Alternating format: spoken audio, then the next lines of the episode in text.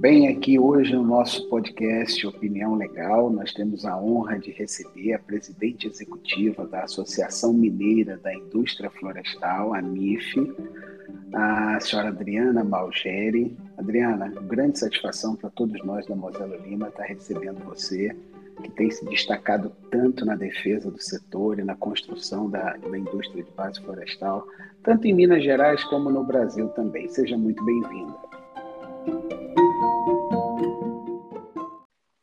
Muito obrigada, Leandro. Também para mim é uma satisfação ter essa oportunidade da gente ter esse bate-papo. Vai ser muito bom e realmente lutar e pelos interesses e defender nessa representação do setor florestal é uma paixão. Ótimo, Adriana. Para a gente também é uma alegria muito grande. Adriana, acho que um ponto importante da gente começar é que, de fato, o setor florestal, a indústria de base florestal e o setor florestal, de modo geral, ele é destaque na parte de governança, é, regularidade ambiental e desenvolvimento social. Então, hoje tem se falado tanto da agenda ISD e nos parece que isso já é uma prática corriqueira e intrínseca ao próprio, próprio setor, né? Nesse sentido, você acha que seria demais nós falarmos que talvez o setor florestal seja o mais preparado para isso, que para muitos é uma novidade? Olha, Leandro, eu não diria que é o mais preparado, eu não gosto muito dos extremos, sabe? Nem que é o menos, nem que é o mais. Mas, sem dúvida nenhuma, nós somos referências. Por quê? É, hoje se fala muito em SD, né? Mas nós sabemos que hoje é uma materialização de terminologias que foram se adaptando ao longo dos últimos anos, né, principalmente depois do ano 2000. Você falou muito em responsabilidade social, é, quando ainda era algo enigmático para muitos e se colocava apenas uma observação sobre o aspecto social de fato, projetos sociais e tudo mais se ampliou um pouco para a responsabilidade socioambiental, já pensando também nos projetos ambientais, evoluímos para o termo de sustentabilidade, e agora nós estamos nesse termo ISD, que eu gostaria muito, sabe? Eu acho que é um desejo meu que a gente realmente, de fato, como diz, estacionasse nesse termo não estacionasse nas práticas, mas no termo. Por quê? É, o ISD agora ele está mais apropriado justamente porque você tem que apresentar o, a sua evidência né, das suas práticas.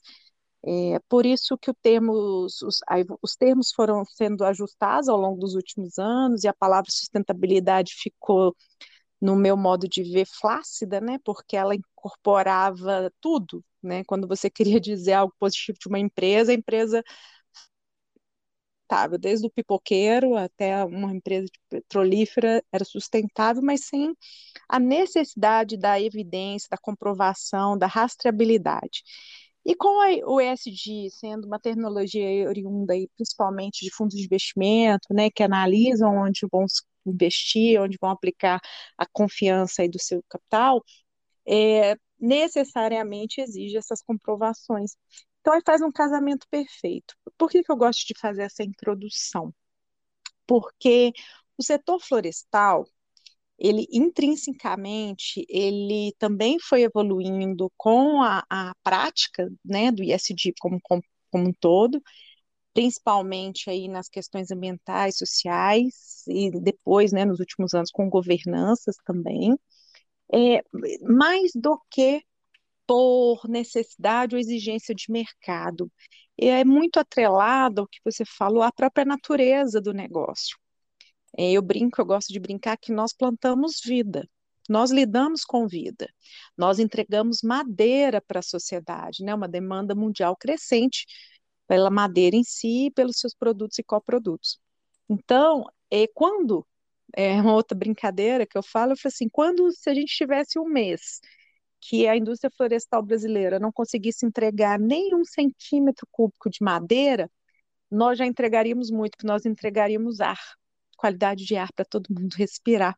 Por isso que o nosso negócio é muito sério, nós lidamos com vidas, né, melhoramos a qualidade de vida quando capturamos o carbono, né, entregamos um ar melhor para a sociedade, e também lidamos com árvore e com esse material, a madeira, que ela é viva até o momento é, é infinitamente, né? Além da renovabilidade dos plantios e né, a própria localização desses plantios, é, o uso da terra, o uso dos recursos hídricos, todos esses precisam ser é, usos bem racionalizados, bem compreendidos, com muito respeito ao, ao meio ambiente, que não está aqui para nos servir, né? Essa visão que alguns setores ainda têm econômicos de que a natureza está aqui para nos servir.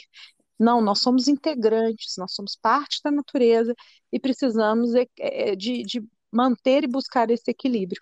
Por isso que eu acredito que hoje, né, o ISD, como todo mundo fala, ele está no berço da indústria florestal pela sua essência.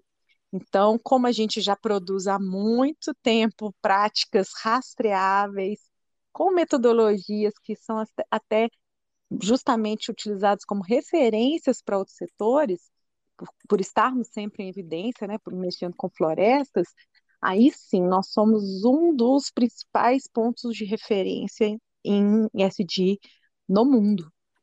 Adriana, gostei muito da sua abordagem, ficou muito claro realmente esse protagonismo do setor de base florestal e do setor florestal de modo geral na implantação e na efetividade da agenda ESG, eu diria até mais.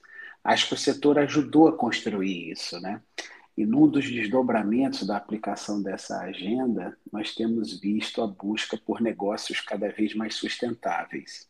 Tanto um clamor do mercado, como da própria construção sustentável das empresas do setor, dos produtores, das entidades, das associações. E dentro desse cenário, você fez uma abordagem muito bacana sobre o que é a entrega do setor florestal. E, de fato, ela é uma entrega plural.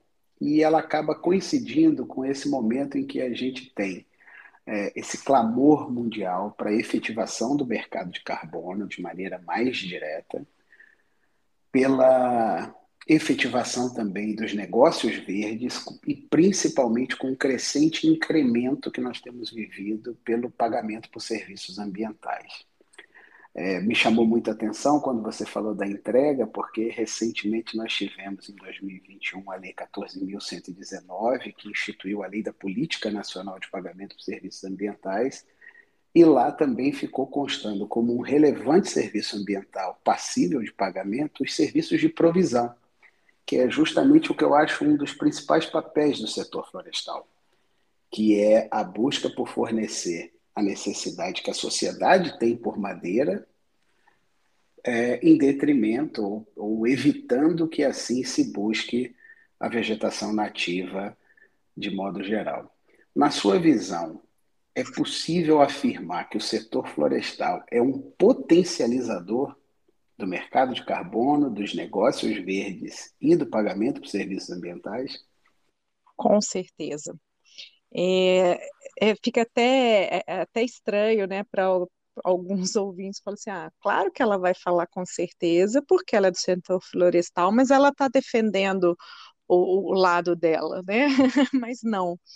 É, justamente porque é, quando a gente, eu gosto, assim como eu falei, né, as ações nossas do setor são bastante rastreáveis, metodologias é, reconhecidas, eu gosto até na minha fala de evidenciar o porquê, né, que eu acredito que realmente o setor florestal tem destaque, principalmente no que tange as discussões de mudanças climáticas e também, consequentemente, no PSA aqui no Brasil. Por, primeiro, como eu disse antes, é, são mais de 9 milhões de hectares de florestas plantadas no nosso país. Nós conservamos no Brasil, né, de vegetação nativa, que é a floresta preservada, em sintonia, em simbiose com a floresta plantada, uma área equivalente ao estado do Rio de Janeiro, no Brasil. Então, sem dúvida nenhuma, o setor florestal, a indústria florestal brasileira é, sem dúvida nenhuma, uma das, das atividades econômicas que mais conservam vegetação nativa.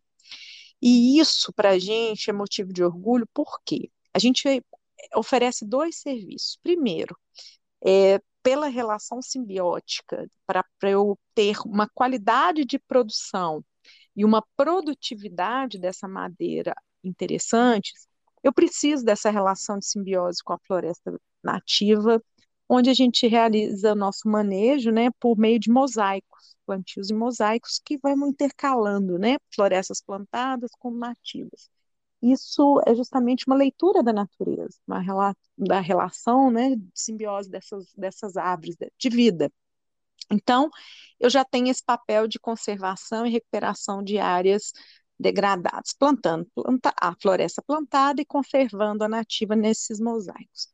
Em segundo, é, eu conservo também, eu protejo a vegetação nativa, como você bem mencionou, ao oferecer para uma sociedade cada vez mais demandante madeira que é cultivada essencialmente para atender o mercado consumidor. Então, exemplo, vamos citar um exemplo, quando eu faço a produção de carvão vegetal aqui em Minas Gerais. Minas Gerais é o estado maior produtor mundial de carvão vegetal de floresta plantada e maior produtor e consumidor. É, quando eu planto árvores, né, quando eu tenho uma cultura agrícola de árvores, né, cultura agrícola de madeira, nós somos uma atividade agrícola. Quando eu tenho uma cultura de árvores produzidas destinadas essencialmente para a produção do carvão vegetal, eu estou protegendo aquela vegetação nativa que no passado virava carvão vegetal. Naquela, naquelas formas de produção que, no caso de Minas Gerais, por exemplo, não são permitidas mais. Então, em Minas Gerais, não é permitido mais produzir carvão vegetal de origem nativa para abastecimento da, do setor industrial. Isso é um grande avanço, porque não precisa. Né? Nós não precisamos. Eu, o nosso mestre Paulo Atung, presidente da IBA, ele fala isso frequentemente. Nós não precisamos mais no Brasil, é, para a produção de florestas plantadas, não precisamos de derrubar nenhuma árvore mais. Nós precisamos de áreas que já temos mais do que suficientes, infelizmente, no Brasil, de áreas a serem recuperadas, onde nós implantaremos cinturões verdes, né? Então, assim, quando eu penso em um serviço, por exemplo, de conservação e proteção, eu tenho esses dois olhares, essas duas vertentes. Então, sem dúvida, fora é, quando você implanta esses verdes em regiões, por exemplo, aí na Bahia, nós temos grandes cinturões verdes de florestas plantadas, vocês conseguem perceber o, o potencial serviço ambiental que, que a gente produz, desde da, da, de uma produção de um microclima mais agradável, é, barreiras contra pragas, você produz conservação de recursos hídricos, de solos, de estradas. Então, essa é uma série de benefícios. E sem contar os sociais, que isso também são é, quantificados por metodologias reconhecidas, onde você implanta é, cinturões e, e, maciços florestais, quando eu falo maciços, gente, não são gigantes áreas, né? São áreas produtivas aí de floresta plantada, você tem necessariamente uma elevação do índice de desenvolvimento humano desses locais, onde você estabelece ali uma, uma cadeia produtiva, né, que você estimula a geração de empregos diretos, indiretos, fornecimento de serviços, você estimula o comércio local, ou seja, a gente proporciona uma elevação do IDH, o que já é algo muito positivo, principalmente nessas regiões que, na maioria das vezes, eu cito o exemplo, por exemplo, do Vale de Jequitinhonha aqui, que tem pouquíssimas opções de atividades econômicas que possam realmente elevar a qualidade de vida de, dessas regiões. Então, por isso que eu acho que, sem dúvida, tá vendo? Não é puxando sardinha para o nosso lado, com mas certeza. o setor florestal, com certeza, ele tem destaque tanto no pagamento de serviços ambientais, né, e quanto também nesse contexto das mudanças climáticas. É, não, não resta dúvida, eu costumo dizer, inclusive, Adriana, que recentemente, quando em um dos módulos do Floresta Mais, depois da Lei da Política Nacional de Pagamento de Serviços Ambientais, foi instituída a Classificação Nacional de Atividade Empresarial, que possibilita ah, os negócios jurídicos de pagamento por serviços ambientais, parece que o descritivo que foi feito pelo IBGE conversa diretamente com o que o setor de florestas plantadas desenvolve, quando ele fala de conservação de vegetação nativa, conservação da biodiversidade, polinização, regulação do clima, disponibilidade hídrica, proteção e fertilidade do solo, o quanto a gente vê que o setor trabalha para combater os processos erosivos, por exemplo, a ciclagem de nutrientes e outros, assim, sem número de benefícios ecossistêmicos que a gente vê pelas boas práticas. Se e tem puxa... mais, tem mais, porque nós, olha só, as florestas plantadas, historicamente, elas têm uma contribuição que eu acho assim que ela é incomparável e incalculável é, o todo o serviço, o trabalho nosso de prevenção e combate aos incêndios florestais. Fantástico. Os incêndios são, estão crescentes no nosso país. Infelizmente, é cultural. Existe uma banalização do crime, porque 99% desses incêndios, isso é dado do Corpo de Bombeiros aqui de Minas Gerais, 99% dos incêndios florestais, eles são criminosos. Então, assim, existe uma cultura e a banalização de tragédias que esses incêndios provocam, e aquela banalização, aquela que, que, a pessoa acredita assim, poxa, queimou, mas no ano que vem brota tudo de novo. Não é assim. Vida não brota de novo dessa forma, né? Então são pessoas, são é a biodiversidade ameaçada e uma série, é empobrecimento do solo que recebe incêndios continuamente, porque não é aquele aquele processo de incêndio natural que você, que você é presente em alguns biomas, como no Cerrado, por exemplo, né, de renovação da, da, do, do bioma. Não é isso que a gente está falando, são de tragédias.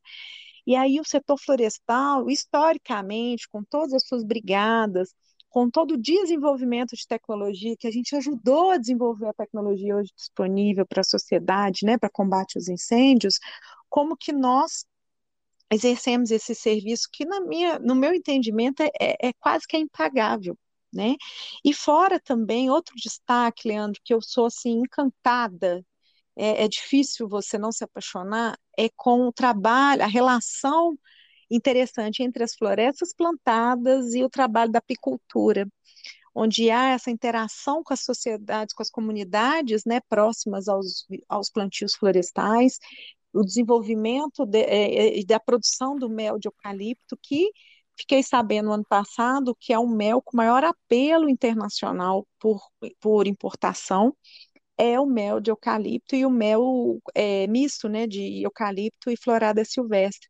Ou seja, é, é, fantástico isso, sem contar nessas discussões globais que a gente está vendo sobre a, as, as ameaças que as abelhas estão sofrendo, algumas espécies, né, por conta do uso indiscriminado de defensivos e a forma da aplicação, como que elas presentes nas nossas florestas plantadas são bioindicadores de qualidade né, ecológica ambiental, porque eu tenho ali esse bioindicador tanto da qualidade é, ambiental mesmo, da qualidade social, onde eu multiplico os benefícios da floresta também com as minhas comunidades, que é um serviço também é, maravilhoso.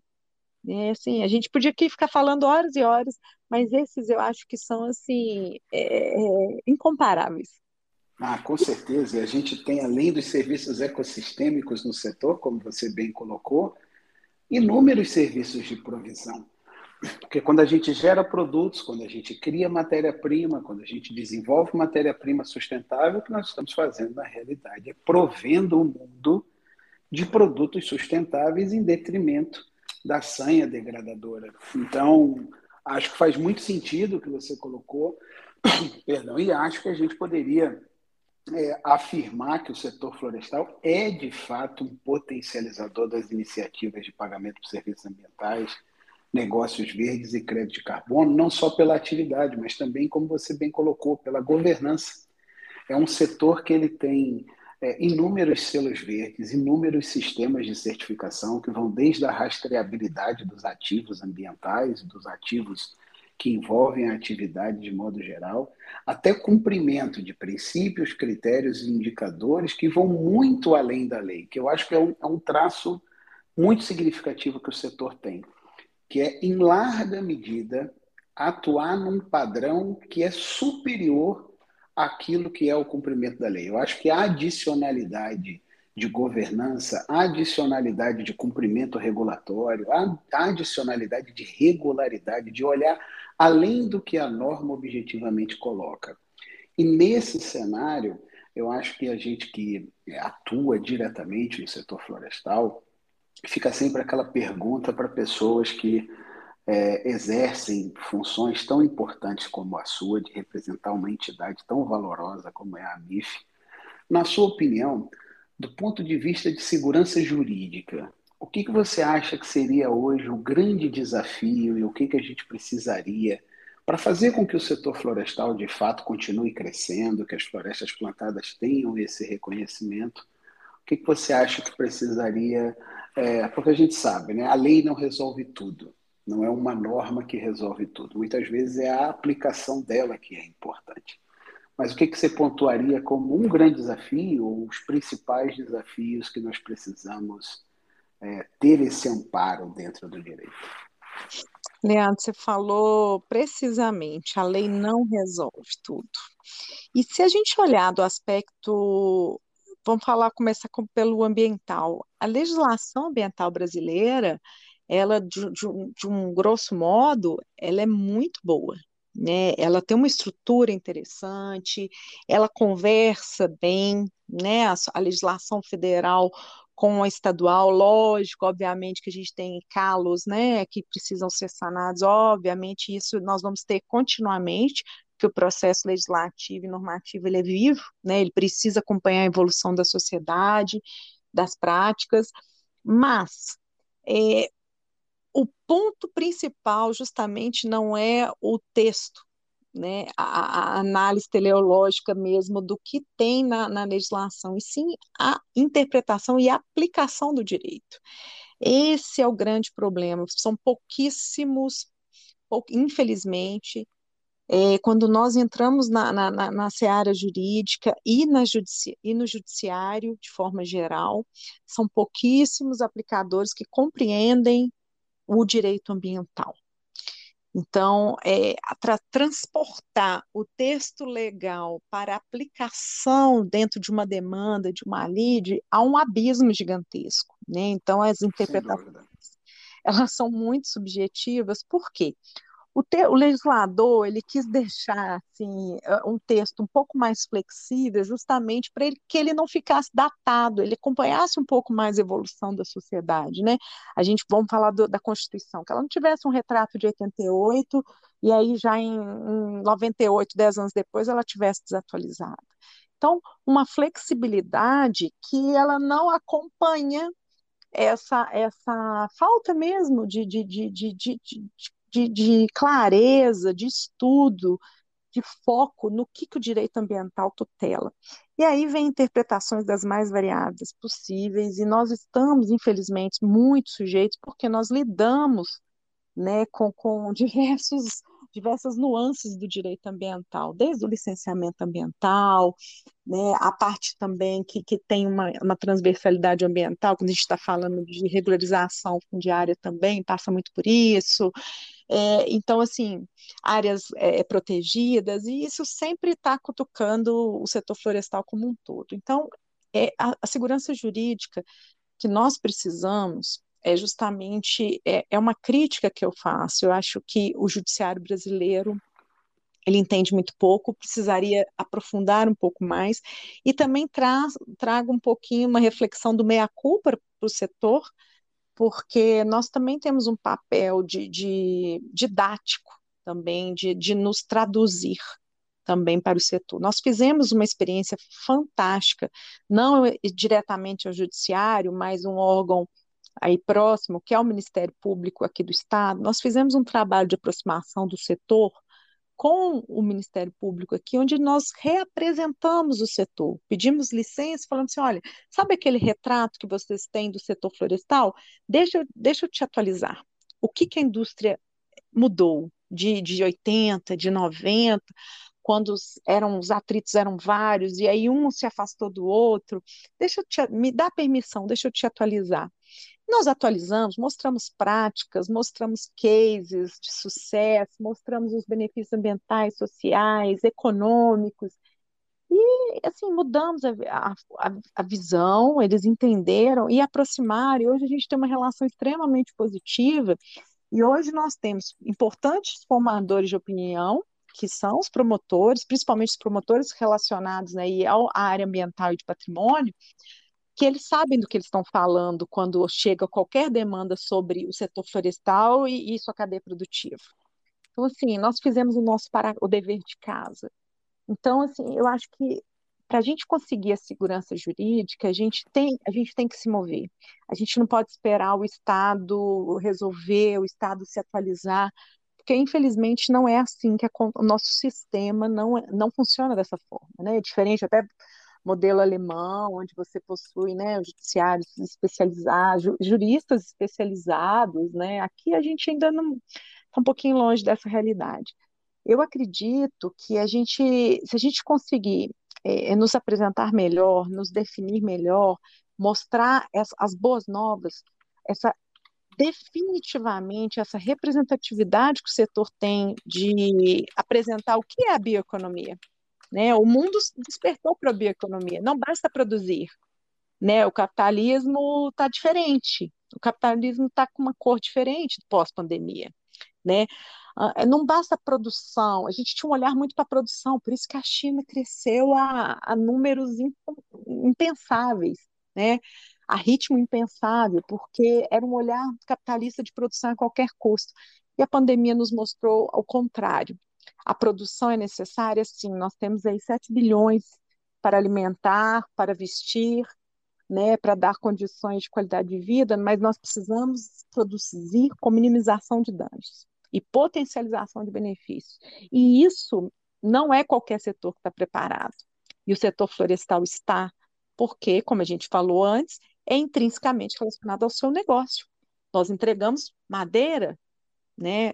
Essa é, madeira, esse material nobre que nos acompanha aí desde o início da, da, das sociedades, né, que passarem por esse planeta e que com certeza, com esses novos usos da madeira que nós estamos estudando, vai acompanhar as próximas sociedades que vão nos suceder. Adriana, eu acho muito importante a sua visão sobre a necessidade da compreensão do judiciário. Recentemente, nós tivemos a oportunidade de escrever um artigo chamado Revanchismo Ambiental. Olha. Toda essa discussão global e nacional que a gente tem hoje sobre a questão ambiental, é muito fácil confundir a opinião pública e até mesmo os julgadores, por falta desse modelo é, que o Ministério Público está mais adiantado, o Ministério Público tem mais as promotorias temáticas, né? O judiciário são pacotes mais amplos, com naturezas totalmente diferentes de questões para serem julgadas. Eu digo que é muito fácil confundir a opinião pública com termos florestamento, reflorestamento, desmatamento, é, manejo florestal. E é importante que o judiciário se aproprie de algo que nesse artigo a gente tratou de maneira muito objetiva. Que ele, é, não vou dizer que a palavra seja se escravizar, mas que ele se vincule ao conhecimento técnico que seja levado. Então, essa meia-culpa ela é super importante, mas esse chamado ao judiciário para não se deixar levar por mitos, por retóricas ideológicas, por autênticos preconceitos em relação à atividade, de coisas absolutamente superadas pela ciência, que desprezam os impactos positivos da atividade. Então, quando a gente fala impacto ambiental, já se imagina automaticamente algo negativo, algo degradante, se equipara impacto ambiental, até o negativo, que pode ser mitigado ou remediado, ao dano ambiental, é, é muito frequente esse acervo de confusões que acabam atrapalhando muito o desenvolvimento das florestas plantadas, que é uma atividade absolutamente virtuosa, onde os seus impactos é, são infinitamente inferiores os negativos a outras tantas atividades é, com grandes medidas mitigadoras, com grandes medidas compensatórias, e faz com que muitas vezes a gente deixe de potencializar e ter o olhar da potencialização dos impactos positivos que a atividade tem. Como você bem colocou, hoje o setor, de modo geral, ele não converte áreas providas de vegetação nativa para a realização das florestas plantadas. É, a gente tem isso, inclusive, como critérios fundamentais de certificações, como o FSC, que o setor largamente é, se destaca e utiliza. E aí, nessa linha, eu acho que todo mundo que está no setor florestal já ouviu falar de mito, né? os mitos da atividade florestal. Eu queria entender, e você já até falou um pouco desse trabalho feito com o Ministério Público, como é que a AMIF busca, eu não digo nem combater esses mitos, mas trazer essa luz, trazer esse esclarecimento, não só para as entidades, para, os órgãos governamentais, mas para a sociedade de modo geral. Porque quem entra no site da AMIF, quem acompanha as ações da AMIF, vê que ela tem uma linha de comunicação muito fluida, muito fácil de se assimilar ao que ela passa. Olha, esse é um grande desafio do setor. Eu brinco que é uma crise de identidade do setor florestal aí, que acompanha nas últimas décadas, né? Justamente esse combate, entre aspas, aos mitos criados. É, eu, quando comecei a trabalhar no setor florestal, eu vim do setor elétrico, implantação de hidrelétricas, que também tinha uma vidraça gigantesca no nosso país e que também possuía mitos gigantescos que são transportados aí, como você falou, desde o judiciário, né, até a imprensa, a sociedade, aos livros didáticos e tudo mais. Quando eu cheguei ao setor florestal, é, quando eu defini o pr primeiro plano de metas na empresa que eu trabalhava, e tinha uma meta que o presidente da empresa tinha colocado, que era combater os mitos do eucalipto. Eu falei, ah, então já vou pedir demissão, porque esse aqui não tem jeito. combater em um ano mitos criados em 40, 50 anos, esse aqui você já pode desistir, né? E ele falou, mas por que, que você acha isso? Eu falei, olha, primeiro que o setor tem que fazer a meia-culpa, que o mito é o seguinte: em comunicação, a minha primeira formação foi em comunicação, né, depois em direito. A primeira coisa que eu aprendi em comunicação, assim, no primeiro período, você aprende o seguinte: existe um espaço é, entre os seres humanos que chama canal de comunicação.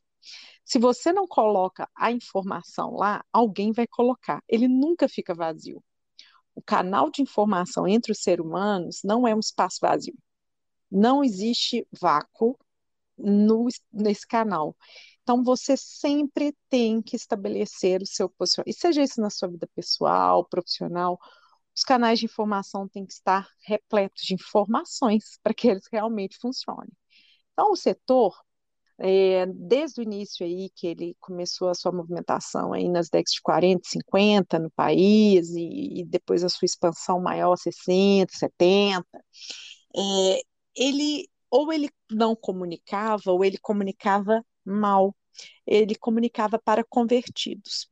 Então, é, os mitos eles crescem quando a repetição infinita de uma falsidade ela se torna uma verdade né? E aí se torna se cria-se um mito. Então, é, quando tem um mito falso, né? Obviamente. Então, por exemplo, eucalipto sexual Foi sendo repetido, repetido, repetido, ou o setor permanecia calado, ou quando ele ia esclarecer, ele pegava um compêndio científico e colocava como resposta para a sociedade, que vamos lá, vamos fazer uma análise rápida da sociedade brasileira, quantos por cento da nossa população tem a, a infelizmente, né, a capacidade de análise crítica, de pegar um compêndio científico e falar ah, realmente o eucalipto não seca o solo, né? Então, assim, né, nem, nem meio por cento, eu acho, da nossa população brasileira. Então, era a mesma coisa que um silêncio. E aí ficava o canal à mercê dessas pessoas que chegavam com terminologias fáceis porque o, o, o fácil dá menos trabalho, né? eu chego lá e coloco uma informação é, de, de fácil assimilação, aquilo ali vai sendo viralizado, né? Então, é, é, e, fora a cultura, né, infelizmente, da nossa educação brasileira, que não ensina que nós devemos buscar fontes confiáveis, aprofundar nos temas, aprofundar discussões, né, desde a nossa colonização, nós fomos é, é a nossa cultura né, foi fundada justamente na superficialidade que ela traz benefício para um grupo reduzido aí do poder. Então, é, os mitos, na minha opinião, eles não devem ser combatidos é, no fla-flu, na disputa. Então, eu não tenho que contra-argumentar a cada mito que é novamente exposto. O que, que nós fazemos como a? Nós oferecemos à sociedade informação de qualidade, dados de qualidade, e nos qualificamos em diversos fóruns, fóruns como canal oficial de informação da indústria mineira florestal. E um canal respeitável, porque quando nós nos posicionamos, apresentamos informações, essas informações todas, 100% delas, possuem rastreabilidade. Né? Elas possuem desde a metodologia definida, né? Como que ela foi, é quase uma prova de matemática. você tem a fórmula, você apresenta como que foi obtido aquele resultado. Isso traz confiança. Né? Então, eu me posiciono, falo, olha, eu tenho informação e essa informação tem rastreabilidade. É, me dê uma oportunidade de te apresentar. É assim que a MIF se posiciona. A MIF não se posiciona é, nem junto aos grupos né, que são antagônicos ao, ao negócio florestal, ela não se posiciona como um ponto de convencimento. Né? Inclusive, nós falamos isso em diversos fóruns, não estamos aqui para convencer ninguém, nós queremos apresentar o que nós fazemos. E o juízo de valor, se é bom, se é ruim, se é certo, se é errado, se a, se a sociedade quer isso ou não, né? Isso quem tem que fazer é cada um. Então, esse é o trabalho. Eu acredito que é assim a gente está conseguindo muito resultado positivo, a gente tem um, um, retorno muito interessante, e principalmente nós, nós estamos trabalhando também, isso aí é o setor nacional, junto com a IBA, em melhorar a qualidade da informação que está chegando para as crianças e adolescentes né? Porque os livros de geografia, os livros didáticos, os livros de história, né? Eles, eles o verdadeiro plantio, né? Nossa, exatamente, porque quem, quantos de nós aqui que estão nos ouvindo vão falar realmente, né? Quantas pessoas sabem que, fora quem é do setor, sabem que o papel é feito de floresta plantada. Isso, se você olha num livro didático, eles falam assim, gente, não consuma muito papel, vamos preservar as árvores, como se fosse derrubar uma floresta amazônica para produzir árvores. Isso é um absurdo. Então, é desinformação. Nós precisamos é, é de realmente é, ajudar essa revolução necessária e tão aguardada no Brasil por educação de qualidade, que aí sim nós vamos é, essa, esse plantio que nós estamos fazendo tem, vai ter chance de realmente trazer boas florestas. E meus amigos aqui, todos é, amigos e amigas que nos escutam aqui no podcast Opinião Legal, isso que a Adriana acabou de expor para a gente está dentro do mapa estratégico da AMIF, em amif.org.br, como um dos elementos para a sociedade, quando a AMIF coloca que é para contribuir com a desmistificação e promoção da relevância do setor no estado de Minas Gerais.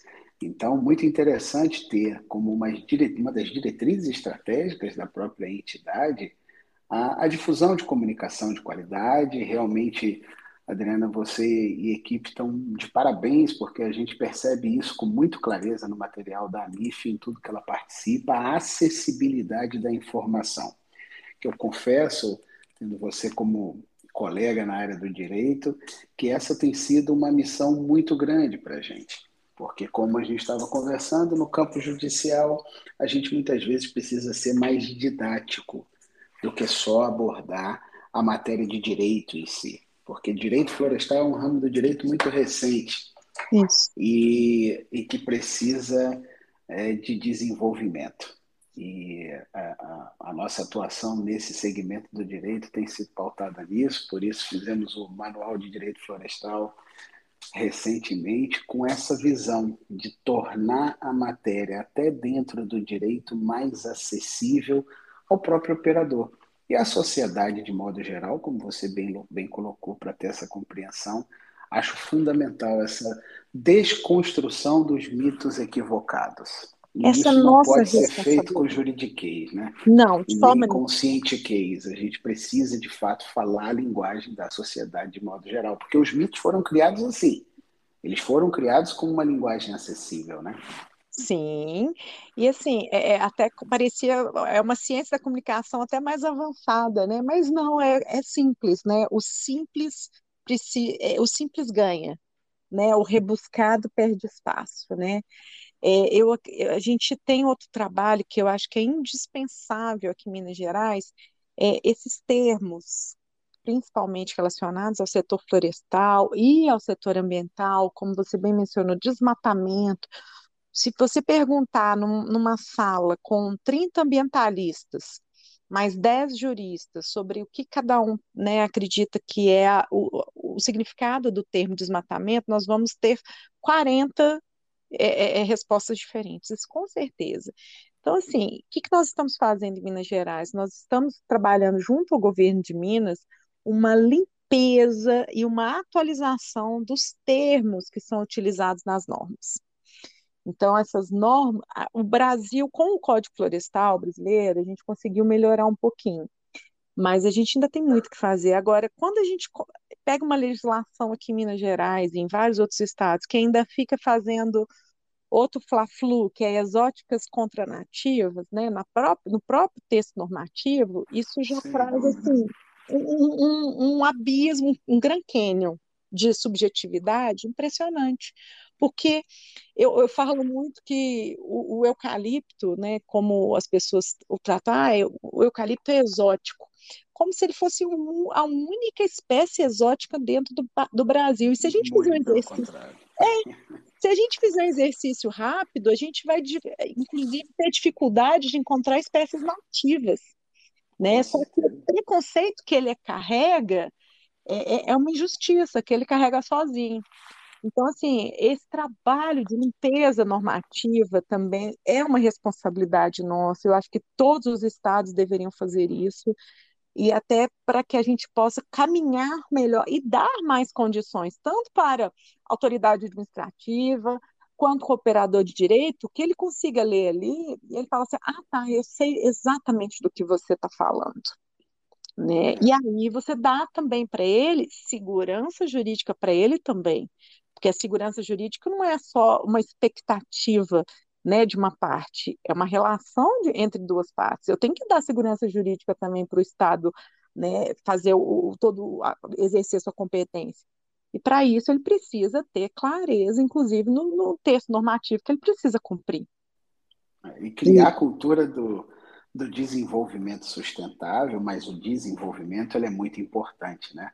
Porque a é. gente percebe que quando se tem um programa federal, um plano estadual de combate ao desmatamento, super válido, óbvio, de combate às mudanças climáticas, isso ganha, isso é catapultado para a sociedade, isso é elevado até a sociedade. A acessibilidade dessa informação é maior, quando, na minha visão, deveria ser é, igual com os planos de desenvolvimento. Quantas pessoas sabem que nós temos um plano nacional de desenvolvimento de florestas plantadas com é. objetivos traçados pelo Estado brasileiro para o desenvolvimento dessa atividade, tanto para garantir a autossuficiência do país, como o protagonismo super importante sobre a ótica ambiental, social e econômica.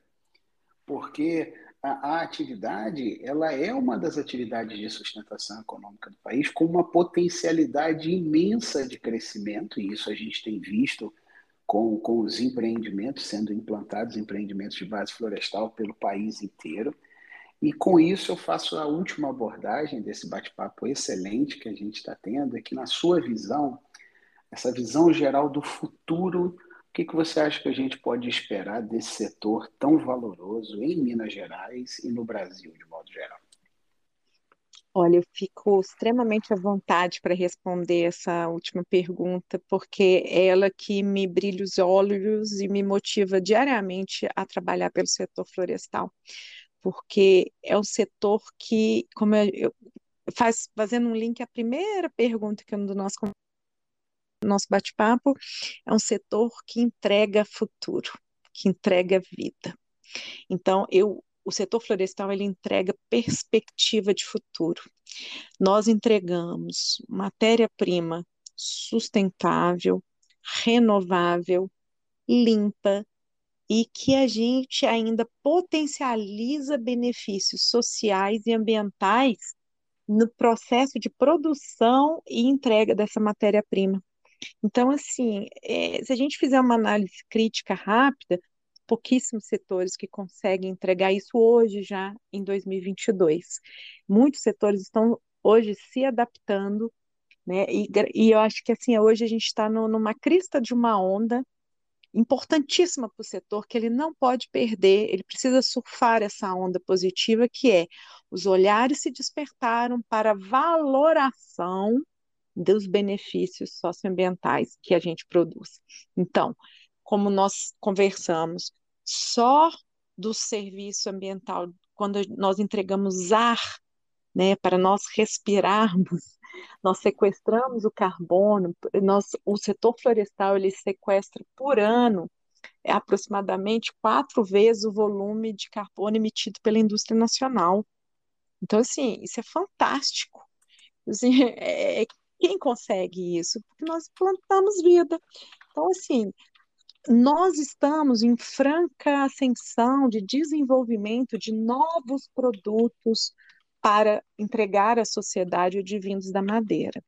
Então, saindo da gama e da oferta né, dos tradicionais, como carvão vegetal, papel e celulose, é, painéis, madeira, né, madeira serrada, chapas para móveis e tudo mais, nós estamos aí numa gama de pesquisa maravilhosa, por exemplo, entrou em operação ontem aqui em Minas Gerais a LD Celulose, ela produz celulose solúvel para produzir tecido.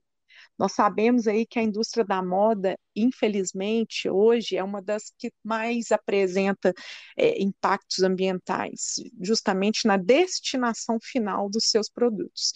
Né? Então, quando eu produzo um tecido a partir de madeira, isso é uma realidade para o futuro. Então, já essas marcas que, que estão com esse olhar atento para o amanhã, já estão desenvolvendo suas linhas especiais de roupa em teste com esse tecido do futuro. Então, você, é, antigamente, na época dos nossos avós, quando alguém falava assim, você vai vestir uma roupa de madeira, o povo pensava caixão, né? Agora, é então, os nossos netos não, estão vestindo uma roupa de madeira, tá, vai estar tá vestindo uma roupa super descolada. E essas empresas que produzem, são produtores florestais, né, grandes produtores florestais, estão se associando a startups mundiais para pensar o futuro.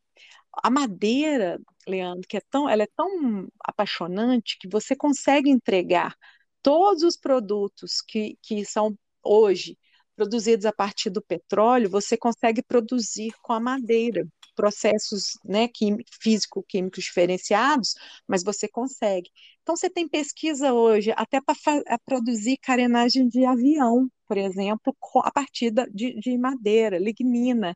Então, assim, é um mundo, um universo de, de produtos para atender uma sociedade que hoje, como eu falei, está atento ao seguinte: eu preciso me alimentar, ah, eu preciso consumir, ok, mas eu tenho que saber que esse produto que eu estou consumindo, ele não deixou um, um, um rastro de destruição para trás e nem vai deixar para frente. Quando eu não quiser mais esse produto, ele pode deixar de existir rapidamente, muito mais rápido que um plástico, por exemplo. Então, recentemente eu postei né, na, nas minhas redes sociais que nós seres humanos, nós vivemos menos do que uma sacola plástica. Nós, nossa vida, nosso ciclo de vida, né, considerando 90 anos, 100 anos, é menor que o ciclo de vida de uma sacola plástica. Então a gente precisa simplificar e pensar justamente nessa nossa responsabilidade, o que, que nós estamos deixando aqui. E a indústria florestal está aqui para entregar justamente esses produtos para a sociedade. Então, assim, a perspectiva, hoje Minas Gerais é o maior produtor de floresta em área plantada, embora eu não goste de, de quantificar por área, eu gosto de quantificar por produção, por madeira, produtividade de madeira, e nós estamos com uma indústria crescente, o governo tem sido um excelente parceiro em Minas Gerais, nós estamos desenvolvendo também o Plano Estadual de Florestas Plantadas, para deixar bem claro para quem quiser investir em Minas Gerais como que o governo pensa e como que o governo vai contribuir para a ampliação ainda mais né, desse setor florestal. Nós tivemos agora na última COP, a primeira COP onde um governador de Minas Gerais esteve presente, junto com sua secretária de Meio Ambiente, e a mensagem que ele falou mais orgulhosamente, né, segundo vários testemunhos, não foi nem ele quem disse, que ele é o maior produtor de florestas do Brasil, vai continuar sendo, e falou do carvão vegetal, maior produtor mundial, e do aço verde. Ou seja, quando o governo apresenta como resultado de sua gestão o desenvolvimento de uma área do agronegócio e da área florestal, quantos anos a gente não viu isso? É a primeira vez. Então, isso já mostra que nós estamos em novos tempos, e são novos tempos e muito promissores. Adriana, muito obrigado pela sua participação conosco. É, realmente foi uma aula e deixo aqui para suas considerações finais o seu até logo. Ai, que bom, prazer foi meu, foi um papo delicioso. É, não tenho aqui a pretensão nenhuma de ensinar nada, nós estamos, nós somos professores e alunos, né, o tempo inteiro na nossa vida, constantes ciclos, e eu fico muito feliz com a parceria, com o escritório Muselo também, para a gente, Muselo Lima é uma referência também no direito ambiental, florestal, né, de grandes empresas associadas da AMIF, inclusive, essa parceria construída ao longo de anos, nós ficamos muito orgulhosos, porque é, é, ainda, infelizmente, né, ainda é cabeça de bacalhau, né, profissionais com tanta qualidade e competência, precisamos desenvolver e aprimorar mais profissionais para atuar nessa indústria, porque ela vai crescer, ela vai precisar de muita gente boa. E agradecer aos nossos ouvintes, né, quem teve aí à disposição para conversar um pouquinho, para ouvir um pouquinho, e deixar que a palavra final, que a MIF está à disposição de quem quiser conversar, de quem quiser contribuir para o desenvolvimento do setor florestal em Minas Gerais e no Brasil, pode contar conosco. Muito obrigada.